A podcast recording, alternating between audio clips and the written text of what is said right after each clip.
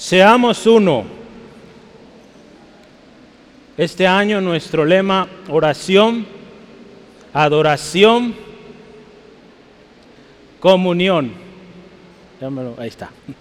Si recuerda este lema, todavía estamos en 2022. Entonces, oración, adoración y comunión. Y hoy, en particular, vamos a hablar de seamos uno. Es el tema que hoy estamos considerando y es fuertemente ligado con nuestro lema de este año, comunión. Cuando hablamos de ser uno, hablamos de comunión. Y hoy yo quiero que nos enfoquemos en ese momento cuando Jesús, a pocos instantes eh, de ser apresado, de ir al sacrificio en la cruz, Él hace esta oración, una oración preciosa, profética, especial por usted, por mí, porque esta oración no solo fue por los discípulos, los seguidores de Jesús de aquel tiempo, esa oración nos alcanza a usted y a mí hoy, 22 de mayo del 2022. Esa oración Jesús también la hacía por usted, por mí, hermano, hermana. Vale la pena ver qué pedía Jesús. Hoy vamos a hablar que él oraba, que usted y yo seamos uno. ¿Sí? Gloria a Dios. La palabra de Dios ahí en Juan 17, 20 al 26. Vamos a leer solo hasta el 23 por ahora. Al final vamos a leer el resto. Pero así dice la palabra.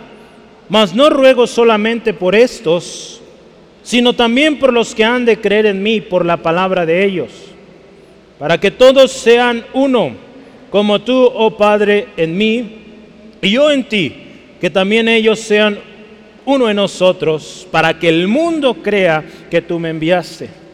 La gloria que me diste yo les he dado, para que sean uno, así como nosotros somos uno. Yo en ellos y tú en mí, para que sean perfectos en unidad, para que el mundo conozca que tú me enviaste y que los has amado a ellos, como también a mí me has amado. ¿Qué le parece si oramos? Decimos al Señor nos hable. Dios, gracias por esta tarde. Gracias por el calor también. Gracias, Señor, porque requiere la tierra, el ciclo natural requiere de esta temporada. Gracias Dios por la bendición de estar aquí en tu casa, un lugar dedicado, consagrado para alabar, exaltar tu nombre y para que aquí se proclame tu palabra, se ministre tu palabra. Gracias Dios porque hasta ahora ha sucedido así. Señor, bendice a mi hermano, mi hermana, cada uno de los que estamos aquí. Háblanos, Padre.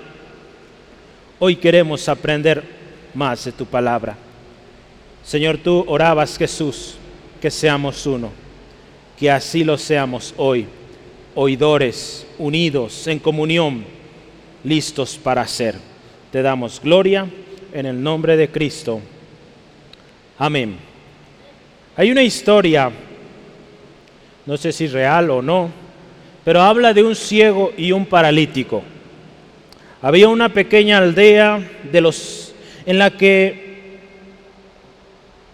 se encontraba dentro o rodeado de un bosque, al pie de una montaña. Allí vivía un hombre paralítico de sus pies que apenas se arrastraba por el suelo. Enfrente de su choza vivía un hombre ciego y muy enojón. Ambos se habían enemistado, tuvieron una riña, se pelearon, no sabemos por qué, pero lo cierto es que se encontraban distanciados, no se hablaban, uno ciego, otro paralítico. En más de alguna ocasión desearon la muerte del otro. En una ocasión, un incendio llegó al bosque. Y el fuego comenzó a quemar todas las casas, las chozas, y empezó a llegar a las casas de estos dos hombres, del ciego y del paralítico. La gente salía huyendo, pero estos dos hombres no podían. A todos se les olvidó estos dos hombres. Aquellos hombres, estos dos hombres en particular, pedían auxilio el ciego daba vueltas en su patio tratando de escapar, pero no lograba encontrar el camino. Todo era caliente. El paralítico, en cambio, miraba, aún quedaba espacio, aún se veía un espacio para salir de ese gran fuego, pero no podía, porque no alcanzaría a llegar cuando el fuego lo alcanzaría, porque él tendría que arrastrarse. No tardaron mucho en darse cuenta que la única forma de salir de ese incendio era uniendo esfuerzos. En medio de la desesperación, el paralítico le ofreció ayuda al ciego para guiarlo en el camino, a cambio de que el ciego lo cargara en su espalda y le llevara con él. El ciego aceptó gustosamente y así lograron salvarse de la muerte. Después de esto, aquellos hombres comprendieron que su enemistad era inútil y perjudicial. Se disculparon y llegaron a ser los mejores amigos. Fíjese, como cristianos, hermano, hermana, nosotros debemos procurar estar en paz los unos con los otros. Primero con nuestra familia. Usted tiene una familia, procure la paz con su familia. Hay familias que es muy difícil, ¿verdad?, tener paz usted sea un agente de paz, alguien que trae la paz a esa casa, a esa familia.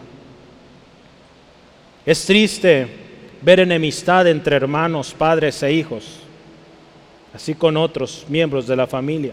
A veces hay peleas y eh, divisiones también en la misma iglesia, cuando la palabra de Dios nos dice que deberíamos ser una familia, una familia unida Acuérdese, todos somos hijos de nuestro Padre Celestial y miembros de una gran familia. Por lo tanto, es importante que nos respetemos, que nos amemos, que nos perdonemos. ¿Sí, amén? Sí, amén. Así es, hermanos. Así como en esta historia, enemistados estos hombres, de seguir así, hubieran muerto. Pero fíjese, uno fue los ojos del otro y otro los pies del otro. ¿verdad? ¿Cómo se complementaron? El paralítico fue ojos y el ciego fue pies y pudieron salir. Cada uno de los que estamos aquí, hermano, hermana, Dios nos ha dado una función especial en el cuerpo de Cristo. Y por algo nos hizo tan diferentes, con caracteres tan diferentes, con maneras de pensar aún distintas porque Dios quiere hacer algo precioso, algo especial, y le necesita a usted, me necesita a mí, a cada uno, para que hagamos la obra de Dios en esta ciudad, en esta generación. Es necesario que vivamos en unidad.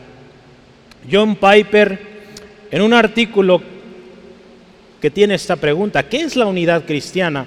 Él dice lo siguiente, ponga atención, por favor.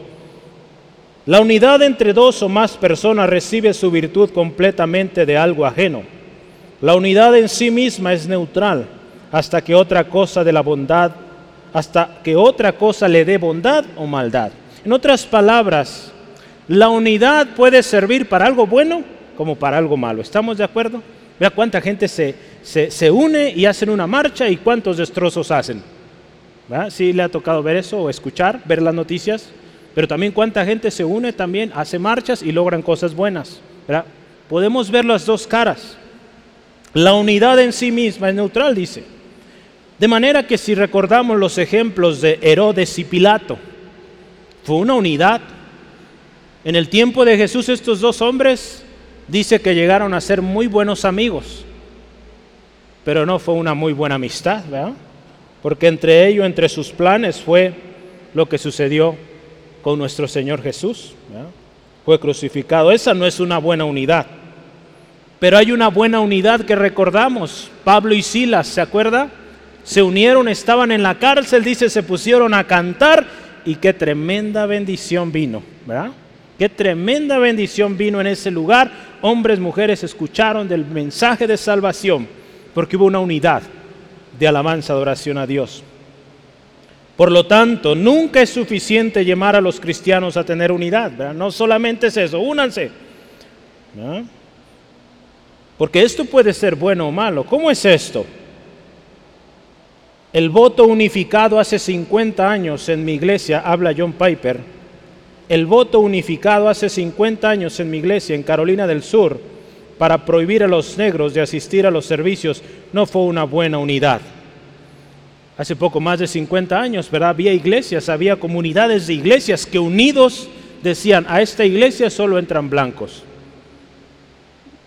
Eso pasó en Estados Unidos. Había mucha discriminación y lo hizo un pueblo cristiano unido. Entonces no siempre la unidad o los acuerdos en unidad son buenos. Tampoco es bueno lo que muchas iglesias en acuerdo, en comunión, están permitiendo actos sexuales en la iglesia, actos sexuales prohibidos en la iglesia. Tampoco eso es bueno. Una de las más grandes eh, organizaciones aparentemente cristianas, ya no, han permitido y están concediendo a gente transgénero, lesbianas, homosexuales, ser pastores, dirigir iglesias, imagínense. Y eso lo están acordando ancianos, grupos unidos. La unidad, hermano, hermana, la unidad perfecta solo puede suceder, y lo vamos a ver hoy, cuando es guiada por el Espíritu Santo. De otra manera, esa unidad, los maestros decían, ese grupito hay problemas ahí, ellos veían grupitos de esos que se portaban mal, dice, ahí ese grupito, tengan cuidado. ¿No se acuerda? A mí me sucedió en la escuela, ¿verdad? Ese grupito trae problemas, ¿verdad? Y luego, luego los maestros, a ver, ¿qué pasa? ¿Qué están haciendo? ¿Verdad? Entonces, hay unidad buena, unidad mala. Hoy la palabra de Dios nos llama que seamos uno, hermano, hermana. Vivir en unidad, solo así, escuche esto, solo así vamos a poder cumplir el propósito de Dios. De manera individual, Dios tiene un plan para usted, pero usted necesita de sus hermanos, de sus hermanas. Nos necesitamos para que usted cumpla su función. Como iglesia necesitamos vivir unidos para que juntos cumplamos lo que Dios quiere que hagamos. Yo les decía a la mañana, yo no puedo hacer todo lo que hacemos en la iglesia solo. Tan solo ese escombro moverlo yo, no estuviera aquí, hermanos. Muchísimo. Gloria a Dios, nuestros hermanos fuertes. Avanzaron, nuestro hermano Abisaí avanzó hace un par de semanas. Entonces, gloria a Dios porque somos un cuerpo y unidos podemos alcanzar. En la historia de hoy Jesús está orando por todos los creyentes. Ahí está usted. Los que hemos creído en Él. Y su oración, si se fija, hasta parece, ahorita que leíamos, no sé si lo notó, pero hasta parece que repite mucho, que sean uno, que sean uno, que vivan en unidad, que vivan en perfecta unidad, que sean uno, que sean perfectos en unidad. Parece que lo repite. Eso nos habla de que hay un énfasis, algo importante por lo cual Jesús oraba. Hoy yo quisiera que juntos meditemos en qué consiste esta unidad y cuáles son las implicaciones cuando usted y yo vivimos en unidad como cuerpo en Cristo. Vamos a alcanzar a las naciones para Cristo, hermano, hermano.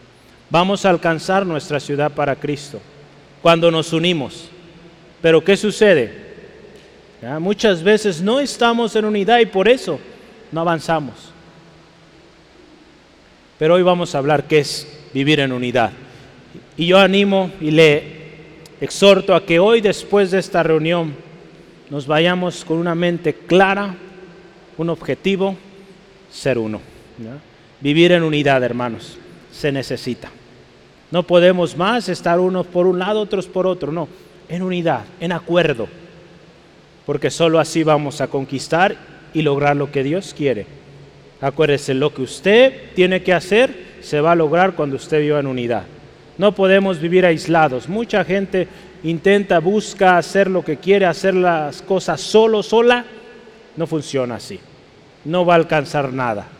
Tan solo ve a aquellas personas que deciden aislarse, alejarse de la iglesia, alejarse de, de la unión, de la comunión con los hermanos, con las hermanas. ¿Cómo están ahora? Un cristiano que deja de atender a la iglesia, de vivir en comunión, poco a poco se va enfriando, se va descuidando a tal grado que llega al punto donde lo mismo le da el pecado, ¿verdad? Ya no hay ese corazón arrepentido, se va enfriando y las consecuencias son tremendas, hermanos. vale la pena vivir en unidad. ¿Sí, amén? Vamos a empezar ahí. Para que el mundo crea en Jesús. ¿Por qué vivir en unidad? Para que el mundo crea en Jesús. Tan simple como eso. Jesús sabía que su muerte estaba cercana y que esos hombres continuarían el trabajo que él había comenzado. Y él ora por esto, que sean uno. Para que ese evangelio se siguiera predicando y llegara hasta nuestros días, se requirió. Y gloria a Dios, Dios ha contestado de esa unidad. Y por eso usted y yo estamos aquí. Por hombres, mujeres que se pusieron en acuerdo y decidieron llevar el evangelio. Un día llevar el evangelio a México. Un día llevar el evangelio a Venezuela. Gloria a Dios. A cada uno de los lugares, El Salvador, Nicaragua, cada país, cada lugar en el mundo, Dios un día usó un grupo de hermanos, hermanas, misioneros quizá, o aún en pueblos remotos que se pusieron a buscar la palabra, Dios les reveló, se pusieron en acuerdo y están llevando el Evangelio a tantos lugares.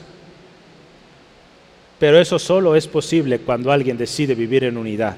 Hombres que han trabajado solos, créame, no funciona eso. No funciona. Debe haber unidad. Aquí la palabra de Dios en el versículo 20 que nos dice, ruego no solamente por estos, ¿verdad? Por los que estaban ahí en ese momento, sino dice, también por los que han de creer en mí, por la palabra de ellos. Jesús oraba, otros van a creer a través de las palabras de estos, oro por ellos. De manera profética Jesús estaba hablando o confirmando esa encomienda que usted y yo conocemos mucho de Mateo 28, ¿verdad? de ir predicar este evangelio. ¿verdad? Si gusta anotar el texto, ya lo conoce, pero lo agregamos ahí. Jesús está hablando de que esos hombres predicarían el evangelio, otros conocerían por su palabra. La palabra de Dios dice ahí en Proverbios 18, 21 que nuestras palabras tienen poder de vida y de muerte. Si usted y yo hablamos palabras de Cristo, palabras de Dios, son vida, son vida. Pero si hablamos nuestras palabras, si hablamos ofensas, si hablamos gritos, desprecios, son muerte. A mí me llamaba la atención porque dice así, fíjese, los que han de creer en mí por la palabra de ellos. Dice, la palabra de ellos, ¿verdad? ¿Cuál es esa palabra? Esa palabra que ellos iban a hablar, ¿cuál es, hermanos? La palabra de Dios. Usted y yo hablamos la palabra de Dios y la gente va a creer en Dios por lo que usted hable cuando habla la palabra de Dios. Si usted habla sus propias palabras, la gente va a creer en usted, no en Dios, no en Cristo, como estamos viendo aquí. La gente va a creer en Cristo cuando usted y yo les hablamos palabras de Dios la palabra de Dios. Dios ha puesto su palabra en nuestras bocas y nosotros, hermanos, hermanas, podemos hablar la palabra de Dios. Ahí en Éxodo capítulo 4, Éxodo, perdón, capítulo 4, versículo 12, yo quiero darle algunos textos donde Dios dice que Él pone su palabra en nuestra boca y vamos a hablar su palabra. Ahí está hablando con Moisés. Éxodo 4:12 dice así la palabra del Señor. Ahora pues ve y yo estaré con tu boca y te enseñaré lo que hayas de hablar. La palabra de Dios dice, no te preocupes por lo que tengas que decir, yo te daré palabra de sabiduría, la cual no podrán resistir, ni contradecir los que se opongan. El Señor nos dice así, hermano, hermana, Él va a poner esas palabras, y esas palabras son las que vamos a hablar. Ahí en Isaías también, Isaías 59, versículo 21. Dice la palabra, y este será mi pacto con ellos, dijo Jehová. El espíritu mío que está sobre ti y mis palabras que puse en tu boca no faltarán de tu boca, ni de la boca de tus hijos, ni de la boca de los hijos de tus hijos, dijo Jehová desde ahora y para siempre. Yo le animo este texto, póngalo en su casa, en su sala y créalo. Que Dios va a poner su palabra en usted, en sus hijos y en los hijos de sus hijas y de sus hijos, de todos. Créalo, hermano, hermana. Creamos estas promesas que en la palabra de Dios va a seguir en las bocas de nuestros hijos y ellos van a seguir proclamando el Evangelio. Si sus familiares, sus padres, sus antepasados no vivieron en esto, que a partir de usted hay un cambio. Que a partir de usted crezca una nueva generación, nuevas generaciones, si el Señor Jesús no viene antes, que prediquen la palabra de Dios. ¿Cuánto les gustaría eso? Que su familia proclame el Evangelio de Cristo. Crea esta promesa, anótela, póngala en grande ahí en su sala y créala. A nosotros en casa, mamá nos enseñó eso siempre. Tenemos la casa regada con montones de versículos allá en Autlán. Y seguimos creyendo cada promesa. En la puerta salimos de cuarto, había una, un pasaje. Salíamos de casa, un pasaje. En la cocina, un pasaje. De promesas que creemos, que confiamos que Dios hará. En Jeremías capítulo 1, versículo 9 dice, y extendió Jehová su mano, tocó mi boca y me dijo Jehová, he aquí he puesto mis palabras en tu boca, fíjese. Ahí Jeremías está diciendo, Señor, pero soy niño. El Señor dice, tranquilo, voy a poner mis palabras en tu boca, no vas a hablar tú solo. A veces tenemos miedo, a veces tenemos temor, pánico, ¿qué voy a decir? ¿Cómo voy a decir? No se preocupe Encárguese de buscar la palabra de Dios, de buscar a Dios y en el momento que usted ocupe hablar, la palabra del Señor va a fluir, sin problemas. Pero hay un requisito, busque al Señor, busque su palabra. Es por eso la insistencia, hay que leer la palabra. Cuando hablamos la palabra de Dios es poder para salvación y vida eterna. Romanos 1.16 dice, porque no me avergüenzo, Pablo ahí dice, del Evangelio porque es poder de Dios para salvación a todo aquel que cree. Esa es la palabra de Dios, hermano, hermana. Esa es la palabra que van a creer, que la gente cuando la escuche va a creer. Solo la palabra de Dios, hermano, hermana, tendrá efecto en las personas. No serán eh, nuestras habilidades, como diremos, lingüísticas o nuestra retórica. La retórica se trata de cómo usted habla, cómo se expresa, cómo habla en público. No se trata de eso. Podrá convencer, pero si no va palabra de Dios, el efecto de esa palabra no sirve, no es eterno. Pero si usted habla la palabra de Dios, eso va a ser poderoso. Para salvación, para vida. Pablo en una ocasión hablando a los corintios, él les dice así, yo no vine con grandes palabras, con grandes discursos. Ve ahí en 1 Corintios 2, 1 de Corintios 2, 3 al 5, dice, pues me propuse, estoy leyendo desde el 2, perdón, versículo 3 dice, y estuve entre vosotros, fíjese, con debilidad y mucho temor y temblor. Pablo, fíjese, el que escribió pues muchas cartas del Nuevo Testamento. Pablo, fíjese, ¿qué dice? Estuve entre vosotros con debilidad, ¿con qué más? Temor, mucho temor y temblor. Y dice, y ni mi palabra ni mi predicación fue con palabras persuasivas de humana sabiduría, sino con poder de con demostración del Espíritu y de poder, para que vuestra fe no esté fundada en la sabiduría de los hombres, sino en el poder de Dios. Fíjese, esto es clave. Cuando usted y yo hablamos palabra de Dios, la gente va a ver a Dios, no a usted, no a mí. Cuando ponemos atención en el hombre, las cosas fracasan.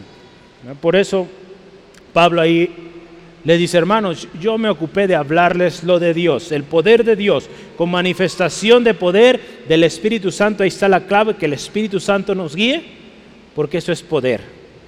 Y cuando usted habla eso, la gente va a poner su fe en el Señor. El Señor nos llama a que seamos uno. Dice ahí versículo 21, para que sean uno, volviendo a nuestro texto. Para que sean, o para que todos, dice, sean uno. Cuando la palabra de Dios está en nosotros, vamos a predicarla. Y aquellos que vengan también tendrán la palabra en ellos, porque usted se la está enseñando. Y eso le va a ayudar, nos va a ayudar para que vivamos en unidad. Por eso el Señor, fíjese, nos ha llevado todo este tiempo a la palabra, a la palabra. Hemos orado porque Dios traiga unidad al cuerpo de Cristo. Aquí en Angulo, centro de fe Angulo, en la ciudad, hay que ir al principio, a la palabra. Porque ahí encontramos el consejo, cómo perdonar, ¿verdad? Cómo estar bien. Yo les hablaba del libro de Proverbios, cómo estar bien con nuestros semejantes. Hay una relación muy estrecha y no exclusiva entre la palabra y la unidad. Para ser uno, hermano, hermana, para que usted y yo vivamos en comunión, necesitamos perseverar en la palabra. Si usted le pregunta a la gente que se aleja de la iglesia, pregúntele si está leyendo la Biblia. Lo más seguro es que no. Y si dice que está leyendo, lo más seguro es que está leyendo más de otra cosa que de la palabra. A mí me ha tocado varios y le digo, ¿estás leyendo? Sí, sí leo. A ver, platícame. Y me empiezan a hablar de un montón de cosas que no está aquí. Un hombre una vez, estoy leyendo el libro de Enoch, estoy leyendo tal libro de tal autor, de tal rabino, y empezó con un montón de literatura que nada de palabra de Dios. Dice, ok, ya veo que no estás leyendo. No estás leyendo la palabra de Dios, porque si leyera la palabra de Dios, entenderías que no estás bien. Fíjese. Entonces, para ser uno necesitamos perseverar en la palabra. En Hebreos capítulo 2, versículo Hechos, perdón, Hechos. Yo estoy en Hebreos, es Hechos 2.42. Nos habla de la primera iglesia, cómo esta iglesia creció de manera especial, potencial, y fue porque perseveraban en ello. Dice, y perseveraban en la doctrina de los apóstoles, en la comunión uno con los otros, en el partimiento del pan y en las oraciones. Si usted se fija, ahí está. Perseveraban en la doctrina de los apóstoles. ¿Cuál era esa doctrina? Pues lo que Jesús les había enseñado.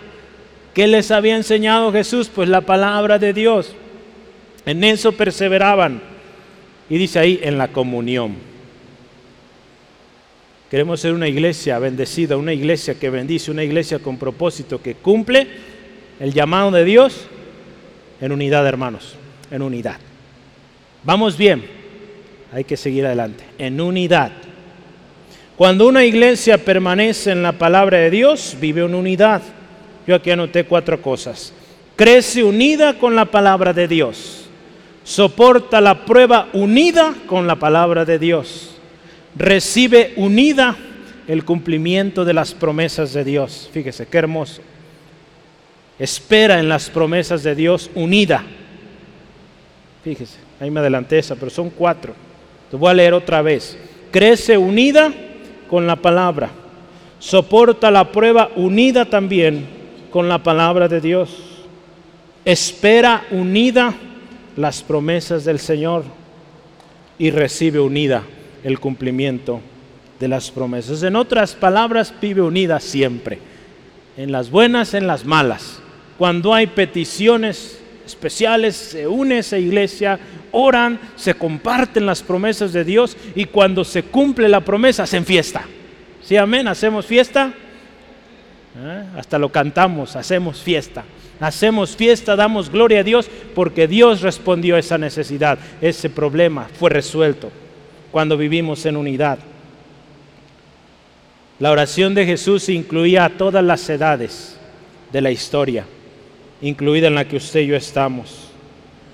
Si usted se fija en su oración, Él dice, ruego. Él rogaba al Padre para que usted y yo seamos uno. Estoy seguro que Jesús vio el corazón del ser humano. ¿Cómo es el ser humano? ¿Cómo le cuesta perdonar? ¿Cómo le cuesta amar a aquel enemigo, enemiga? Jesús vio eso. Y por eso hay ahí un ruego. Señor, te ruego. Véalo ahí en el versículo 20, dice, ruego, ahí está la palabra rogar. Él rogaba. Y hoy sigue intercediendo por usted y por mí. Vemos ahí en el versículo 21 también, la última parte, para que el mundo crea, verá, es el título, para que el mundo crea que tú me enviaste. Cuando seguimos el ejemplo de la unidad de Cristo con el Padre, el mundo va a creer en Jesús. El mundo va a creer en el que fue enviado, hermano, hermana. El mundo va a creer el propósito de Dios. ¿Y qué es la vida eterna? Ahí en el versículo 3 de Juan 17. Dice, y esta es la vida eterna, que te conozcan a ti, el único Dios verdadero y a Jesucristo a quien has enviado. Esa es la vida eterna, que conozca la gente al Señor, que conozcan al Padre, que conozcan a Jesús. Eso es, hermano, hermana. Esa unidad no es posible con los estándares del mundo. Basta ver un vistazo pronto a nuestras familias, a las familias del mundo, a las familias sin Cristo, cómo son, peleadas, en pleitos, problemas. El mundo busca unidad y lo que hace es dividir, corromper. Cuando el mundo ve en usted, en mí, esa unidad, que ellos añoran, resulta algo llamativo, hermano, hermano, porque no es algo común en el mundo. Si hablamos de esas sociedades que se arman, tarde o temprano hay pelea, hay intereses de un lado del otro y terminan desunión. Pero cuando ellos ven un cuerpo, una familia, un grupo de personas que viven en unidad y dicen, eso me gusta, esa unidad se ve buena hermano, hermana, que usted y yo seamos ejemplo de unidad. La pregunta es, ¿estaremos viviendo en esa unidad por la cual Cristo rogaba? Muchos no vienen a Cristo porque ven que entre nosotros mismos hay problemas. El jueves hablábamos de gente que causa mal testimonio o da mal testimonio, hace que el Evangelio, que el ministerio sea dice ahí usa la palabra vituperado o despreciado, porque no están viviendo en unidad.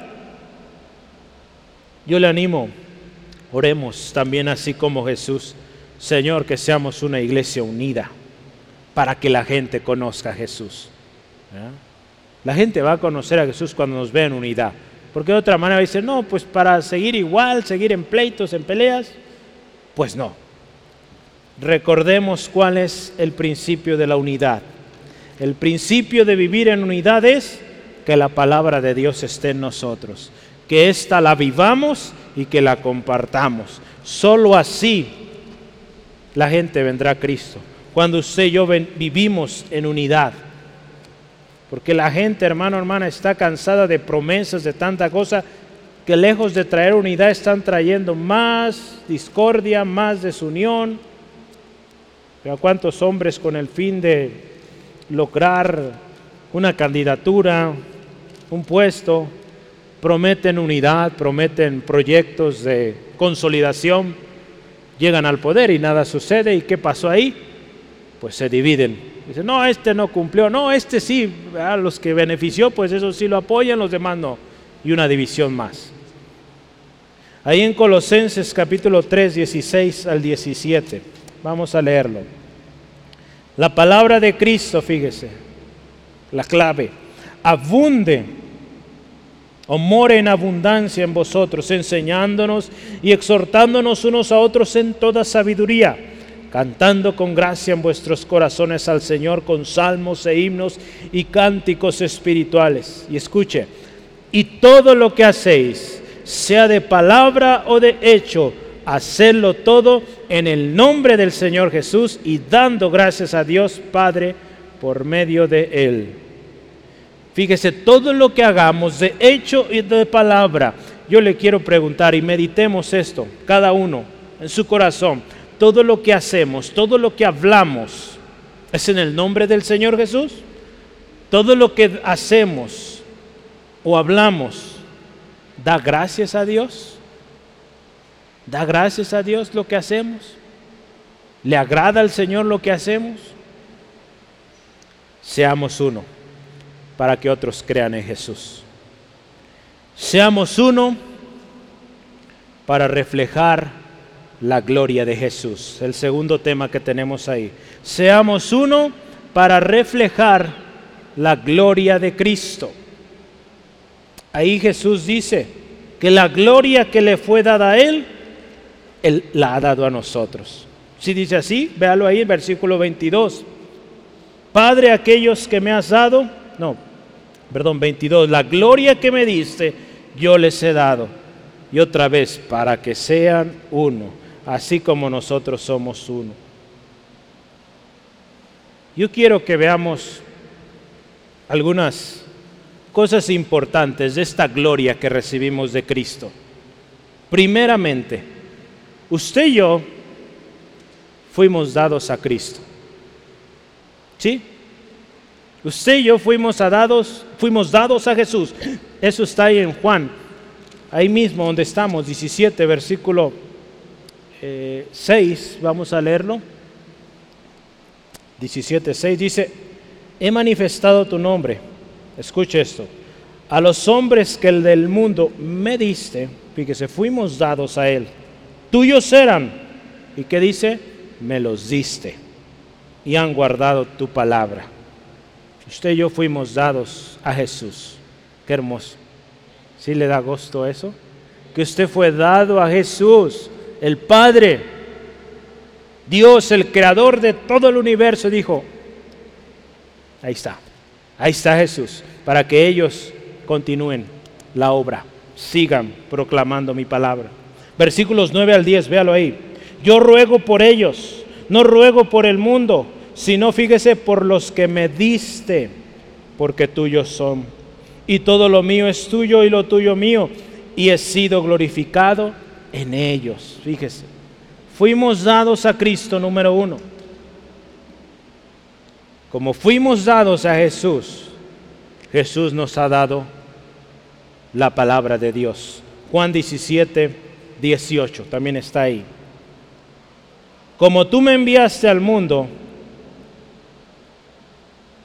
perdón, 17, 14, ¿verdad? Sigue ahí, Joel, 17, 14. Dice ahí, yo les he dado, escuche, tu palabra, y el mundo los aborreció porque no son del mundo, como tampoco yo soy del mundo.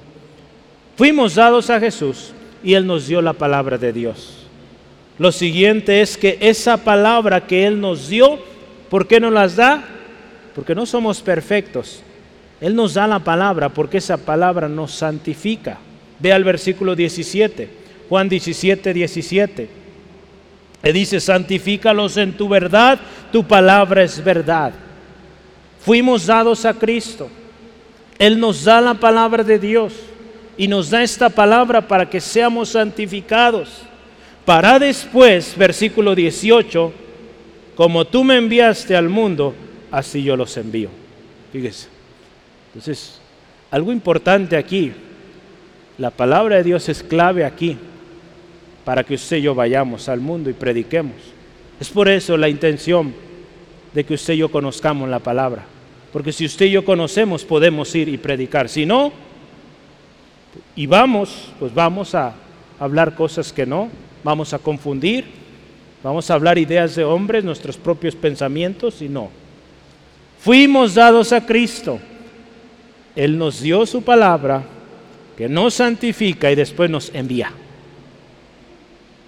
Entonces usted y yo partimos del hecho de que fuimos dados a Jesús. Segundo, Él nos equipa, Él nos prepara, nos da la palabra de vida para que seamos santificados y todo esto con el fin de que vayamos a un mundo en necesidad, un mundo vacío, un mundo que necesita del Señor Jesús. Esto solo va a ser posible si usted y yo llevamos la gloria de Cristo. Alguien que lleva su propia gloria no alcanza, hermano, hermana. Podrá alcanzar mucha gente, multitudes, pero ¿qué pasa cuando muere? Eso se acaba. ¿Qué pasa con la gente que sigue? Pues los van a seguir en sus vicios, en todo lo que hacen, ¿verdad? Porque no los están guiando o no están llevándolos al Señor. Por eso es importante que usted y yo llevemos esa gloria de Cristo a donde quiera que vayamos y que esa gloria sea la que impacte y la gente vea a Jesús. Para que seamos uno, hermano, hermana. El proceso o este proceso de glorificación o de la gloria de Cristo en nosotros, tiene un efecto especial en aquellos a los que compartimos. Si lo vemos, esa gloria de Jesús en usted, en la iglesia, le ayuda para edificar a otros, para ayudar al proceso de santificación de su hermano o su hermana. Si hablamos hacia afuera, pues la gente es atraída, porque ven a usted que vive en unidad, está unido a Cristo y ven cambio y llama la atención. Jesús ora ahí que sean uno, que seamos usted y yo, ahora lo trasladamos a hoy, que seamos uno, hermano, hermana. Dice ahí la palabra, así como nosotros somos uno. Ya podemos recordar el Padre, Hijo, Espíritu Santo, uno ahí en 1 Juan 5, 7. Uno, así como hay esa unidad, esa perfecta comunión, acuerdo, que así nosotros, hermano, hermana. Esta unidad tiene un respaldo. Cuando usted y yo, hermano, hermana, vivimos en unidad, pues nuestras obras reflejan que el Señor está con nosotros y que nosotros estamos en Él. Jesús hablando ahí en Juan 14 habla de esto. Él habla de su unión con el Padre, Juan 14, versículos 10 al 11. Dice así la palabra del Señor. ¿No crees que yo soy en el Padre y el Padre en mí? Las palabras que yo os hablo no las hablo por mi propia cuenta, sino que el Padre que mora en mí, Él hace las obras. Creedme que yo soy en el Padre y el Padre en mí. De otra manera, creedme por las mismas obras, ¿verdad? Jesús era respaldado por los mismos milagros, ¿verdad? Que Él hacía. Cuando usted y yo vivimos en perfecta unión, perfecta comunión con el Señor, los unos con los otros, Dios va a respaldar lo que usted hable. Si usted ora por un enfermo, ese enfermo va a sanar. ¿Sí, amén? Cuando vivimos en esa armonía, hermano, hermana. Nuestra unidad a Cristo y en Cristo nos llevará a ser vivificados. ¿Se acuerda de ese texto ahí en Juan 15? Por tiempo no alcanzamos, pero lean casita Juan 15, 4 al 5. Jesús diciendo, yo soy la vid, ustedes los pámpanos. Y ahí dice, separados de mí, nada pueden hacer. Entonces, separados, habla de una comunión, una unidad, un cuerpo que está unido. Necesitamos unidad, hermano, hermana, para que usted y yo reflejemos la gloria de Cristo. Porque fíjese, si usted y yo no vivimos en unidad, ¿qué vamos a reflejar? A Jesús no porque estamos peleados, estamos distanciados y el Señor no, no vive así. Él vive en unidad con el Padre, el Espíritu Santo. Si nosotros no vivimos en unidad, no reflejamos la gloria de Cristo. Nos preguntamos a veces, ¿por qué la gente no viene a Cristo? ¿Por qué no nos ponen atención? Porque no estamos dando testimonio. No estamos viviendo en comunión. Necesitamos vivir en unidad para reflejar la gloria de Cristo.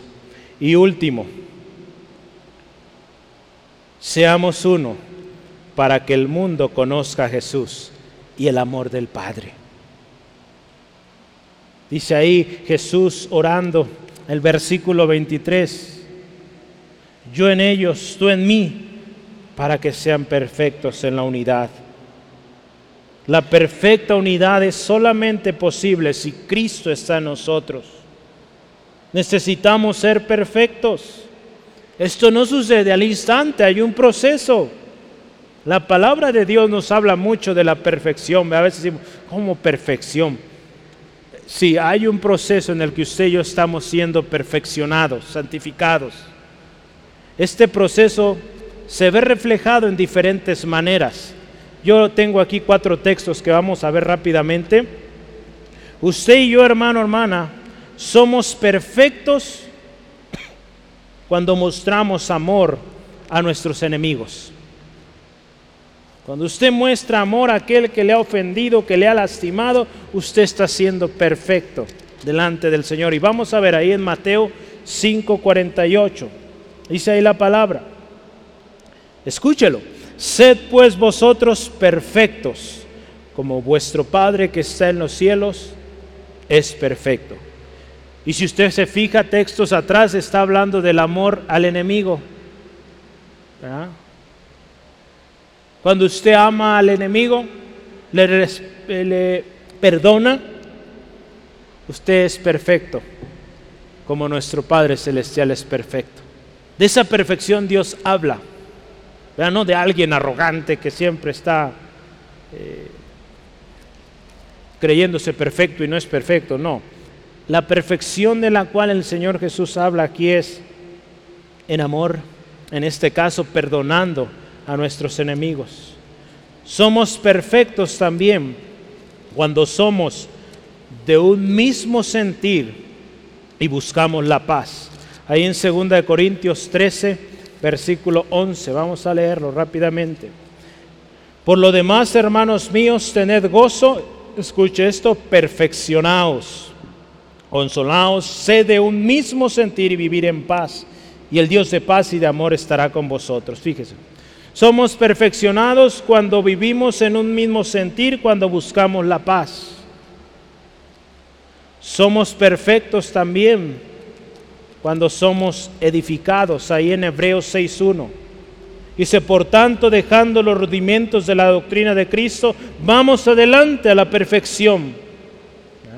Entonces, fíjese, somos perfectos cuando estamos trabajando en nuestra formación, en nuestra edificación como iglesia, como individuos.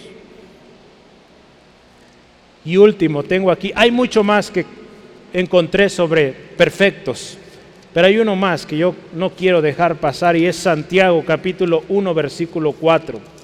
Somos perfectos o perfeccionados cuando pasamos por prueba.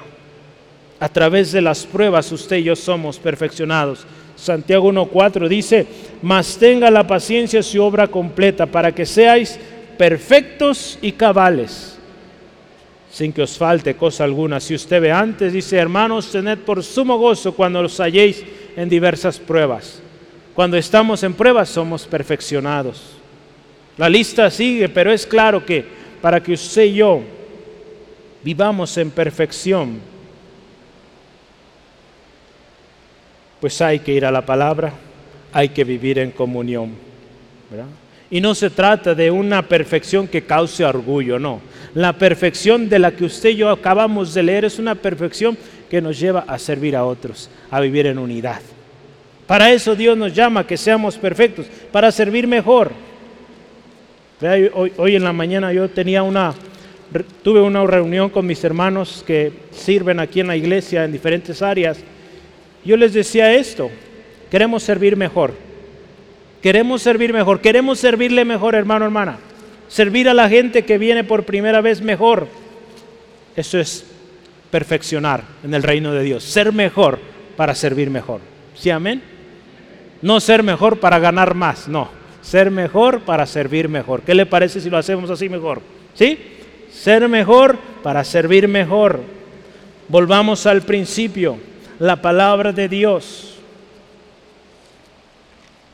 Esa unidad solo es posible cuando la palabra del Señor está en nosotros. Eso nos recuerda 2 de Timoteo 3, 16 al 17.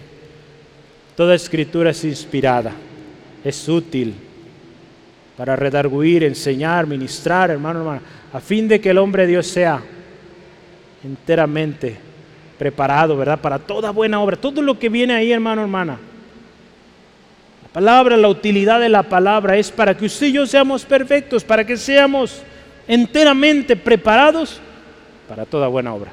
Para que cuando usted y yo sirvamos, sirvamos bien, excelente. Necesitamos vivir en unidad para que la gente conozca al enviado. ¿Quién es el enviado? ¿A quién envió el Padre? Jesús, ¿verdad? La gente va a conocer a Jesús cuando usted y yo vivimos en unidad. Hace rato hablábamos, la gente va a creer en Jesús cuando vivimos en unidad. Creer, una cosa es creer. Y aquí dice, van a conocer a Jesús cuando usted y yo vivimos en unidad. Fíjese qué hermoso. Van a creer cuando ellos vean, ah, caray, ellos viven en una unidad tan especial, ellos eh, viven en amor, algo que no se ve en ningún lado, algo tienen diferente. Ellos van a creer, ¿sí? Es Jesús del que ellos hablan. Y cuando ellos se acerquen, a ver, cuéntame más, háblame más. Conforme le conocen, interactúan con usted, ven la unidad y ellos van a empezar a conocer más y más de Jesús cuando usted y yo vivimos en unidad. Jesús en una ocasión dijo, en esto conocerán que todos, perdón, en esto conocerán todos que sois mis discípulos. Dice ahí, si tuvieren amor los unos por los otros. La gente va a conocerle o va a conocer que somos seguidores de Cristo cuando vivimos en unidad. Juan 13, 35. Esto significa que si hay unidad y amor entre los seguidores de Cristo, otros van a conocer. Por lo tanto, yo le digo, yo creo que ya se dio cuenta, hay mucho trabajo que hacer. Hay que vivir en unidad y vivir en unidad cuesta, porque tenemos que negarnos a nosotros mismos aquellas cosas que a veces no nos gustan del otro, pero créame, es nuestro hermano, nuestra hermana, y Dios está formando a usted, a él, a ella, para que sean uno y vivamos y cumplamos el propósito de Dios. Y otra cosa, la gente va a ver el amor de Dios en usted. Primera de Juan 3.1, me gusta mucho este texto porque dice así, fíjese, mirad cuál amor nos ha dado el Padre para que seamos llamados hijos de Dios. Por eso el mundo no nos conoce porque no le conoció a Él. La gente va a conocer a Jesús por el amor que hay en usted, mi hermano, hermana. Nuestra actitud, nuestro estilo de vida reflejan que alguien nos ama. ¿Sí, amén? ¿Sí bebe usted como alguien amado? ¿Sí? ¿No? Pues quiero decirle que Cristo le ama. Viva como alguien amado vivamos como alguien aceptos, hermano, hermana. Por eso muchas veces la gente no viene a Jesús porque ve nuestro rostro, ve nuestro estilo de vida y siempre odiosos, siempre enojados, eso no demuestra que somos amados. Gracias a Dios eso no pasa aquí, en otro lado. Aquí amados todos. ¿Sí, amén? Amadas. Usted, hermano, hermana, es amado, amada. Vivamos así. Dios te ama dio su vida por ti, dio a su Hijo por ti. Pero si estás en Cristo, hay algo mejor. El Padre Celestial te ama. Y esto debe verse. Otros tienen que conocerlo. Cuando usted y yo reflejamos el amor de Dios en nosotros, otros van a venir a Jesús, hermano. Dios ama de tal manera al mundo, ¿verdad? Esto es algo muy lindo. Pero hasta el momento que alguien está en Cristo, ese amor se derrama por completo y se sigue derramando. Entonces, yo creo que vale la pena quedarnos o estar del lado donde el Padre nos ama con todo. Cuando usted y yo aceptamos a Jesucristo, somos reconciliados con el Padre y ahora podemos decir, Abba Padre. Alguien sin Cristo no puede hacer eso, porque no se ha reconciliado con el Señor. Pero alguien en Cristo sí. Y otros van a conocer a Jesús por el amor que hay en usted en mí. Yo quiero terminar los versículos 24 al 26. Los dejé al final con a propósito para cerrar con estos textos. Dice ahí, Padre, aquellos que me has dado, escucho otra vez, quiero que donde yo esté o donde yo estoy, también ellos estén conmigo, para que vean mi gloria que me has dado, porque me has amado desde antes de la fundación del mundo. Padre justo, el mundo no te ha conocido, pero yo te he conocido y estos han conocido que tú me enviaste y les he dado a conocer tu nombre, fíjese. Y les daré aún, o les daré a conocer aún, para que el amor que me has dado esté en ellos y yo en ellos. Gloria a Dios, fíjese, qué hermoso el Señor. Para eso nos dice, para eso Él rogaba que vivamos en unidad, para que un día estemos con Él. para que Él nos revele más y más del amor de Dios. Por eso necesitamos vivir en unidad, hermano, hermana. Hay muchas cosas que el Señor tiene para usted, para mí, que no hemos descubierto, que no nos han sido reveladas, porque no estamos viviendo en unidad. El momento que vivamos en esa unidad, que Jesús oraba, el Señor va a derramar aún más bendición, porque dice aún, nos habla aún más del amor de Dios para usted, para mí. Fuimos dados a Cristo y Él rogó que nosotros estemos con Él. ¿No le da gusto eso? Él rogó al Padre, Padre, yo quiero que estos estén conmigo allá. Hemos conocido a Cristo y con ello hemos sido reconciliados con el Padre. Ahora a usted y a mí nos toca compartir a otros llevar, dar a conocer a Cristo a un mundo que se encuentra perdido. Ahora esa es nuestra responsabilidad y para cumplirla tenemos que vivir como uno. Acuérdese, somos amados en Cristo y este amor se va a ver reflejado cuando vivimos en unidad. Otros van a creer en nuestras palabras cuando éstas vayan respaldadas con la unidad que tenemos como cuerpo de Cristo. Podremos predicar aquí y allá, pero si no estamos viviendo en unidad, créame, no va a funcionar, hermano, hermana. La gracia de Dios es tan grande que aún así, pues el Evangelio es predicado. Pero ¿cuál va a ser el fruto? ¿Cómo va a ser esa gente que usted está evangelizando solo, sola? Igual que usted, solos, apartados. Si usted y yo vamos juntos, formamos parte de la iglesia, del cuerpo de Cristo y unimos esfuerzo, créame, la cosa va a ser grande pero necesitamos vivir en unidad, hermanos. No serán, acuérdese, nuestras palabras, será la palabra de Dios que será puesta en nuestra boca. Y lo vamos a vivir. El mundo creerá en Jesucristo cuando vea que somos uno. El mundo va a conocer a Jesús cuando somos uno. La gloria de Jesús nos ha sido dada. No podemos emitir nuestra gloria necesitamos ser y vivir la unidad como cuerpo de Cristo. Somos perfeccionados cuando vivimos como uno. El Padre, el amor del Padre se verá en nosotros cuando vivimos en unidad otra vez. Seamos uno, hermanos. Yo anoté esto para terminar. Crezcamos, vivamos, compartamos el Evangelio como uno. ¿Sí, amén? Lo voy a leer otra vez. Crezcamos, vivamos y compartamos del Evangelio como uno. Así oró Jesús. Amén. Cierre sus ojos, por favor, ahí donde está y vamos a orar. Demos gracias al Señor porque su palabra hoy es clara, efectiva, poderosa.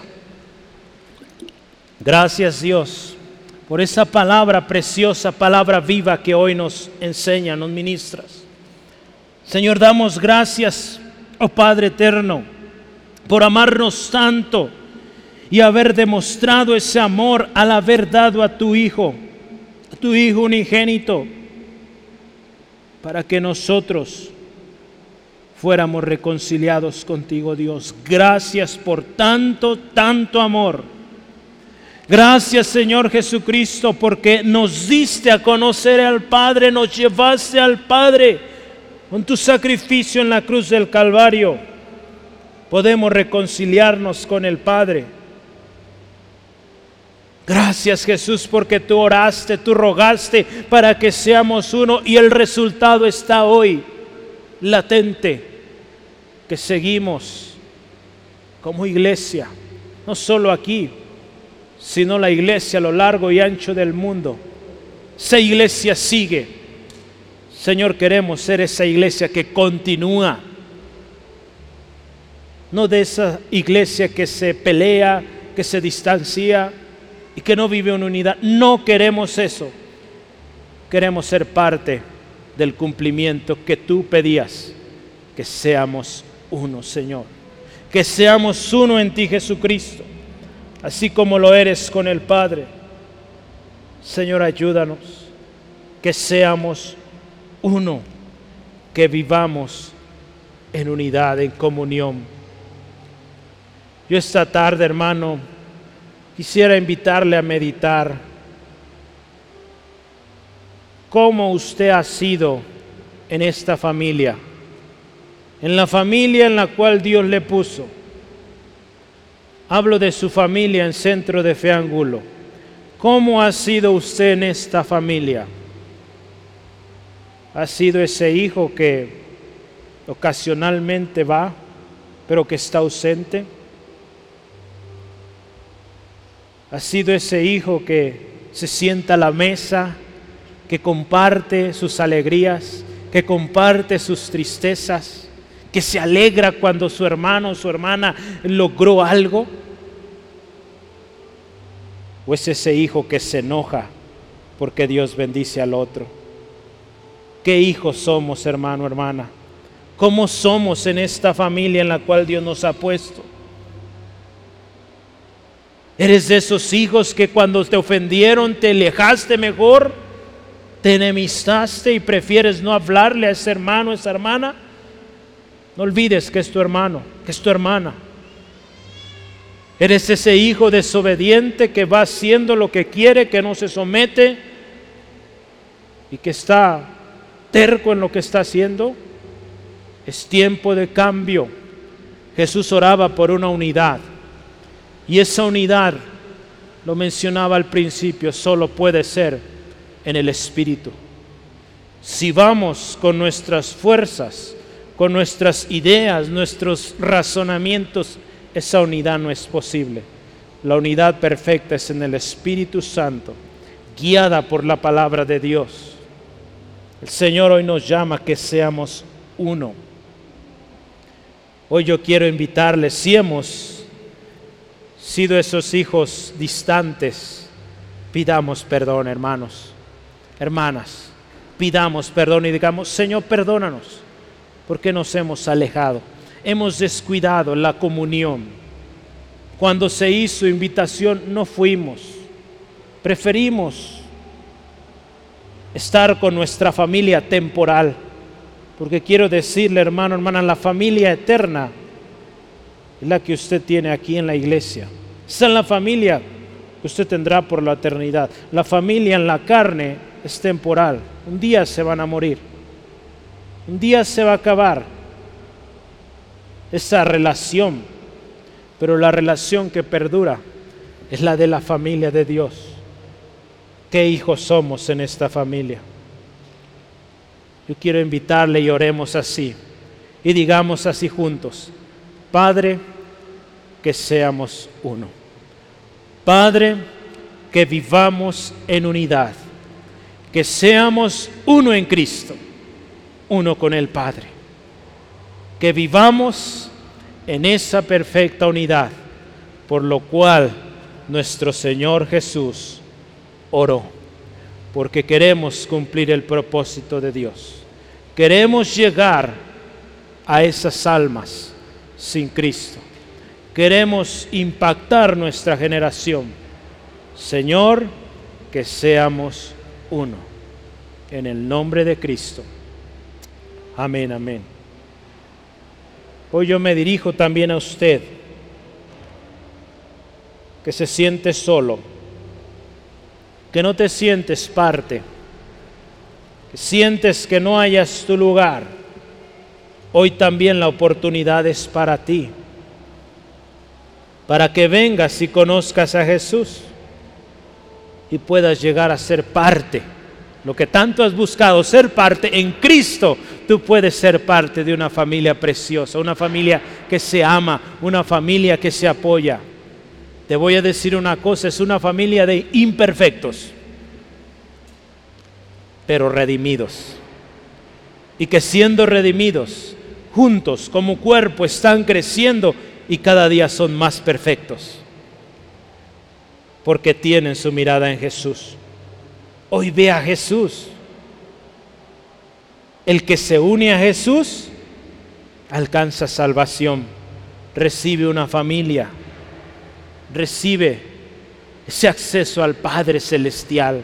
¿Necesitas un Padre? Ven a Jesús. Él te lleva al Padre si tú lo quieres con todo tu corazón. Dile así a Jesús hoy. Dile, Jesús, yo quiero. Yo quiero esto. Yo quiero una familia. Yo quiero formar parte de algo. Hoy reconozco que soy pecador, que necesito un Salvador. Sé tú, Jesús, ese Salvador mío. Límpiame de toda maldad. Gracias. Acepto el perdón de Dios para mi vida. Y de ahora en adelante viviré agradecido por esa familia que me has dado. Por esa familia que me ama y de la que ahora yo soy parte y a la cual yo voy a servir con amor y voy a buscar ser uno con ellos. Gracias Jesús. Gracias Padre Celestial. Te alabo, te alabo y te alabo. En el nombre de Jesús. Amén, amén. Gloria a Dios.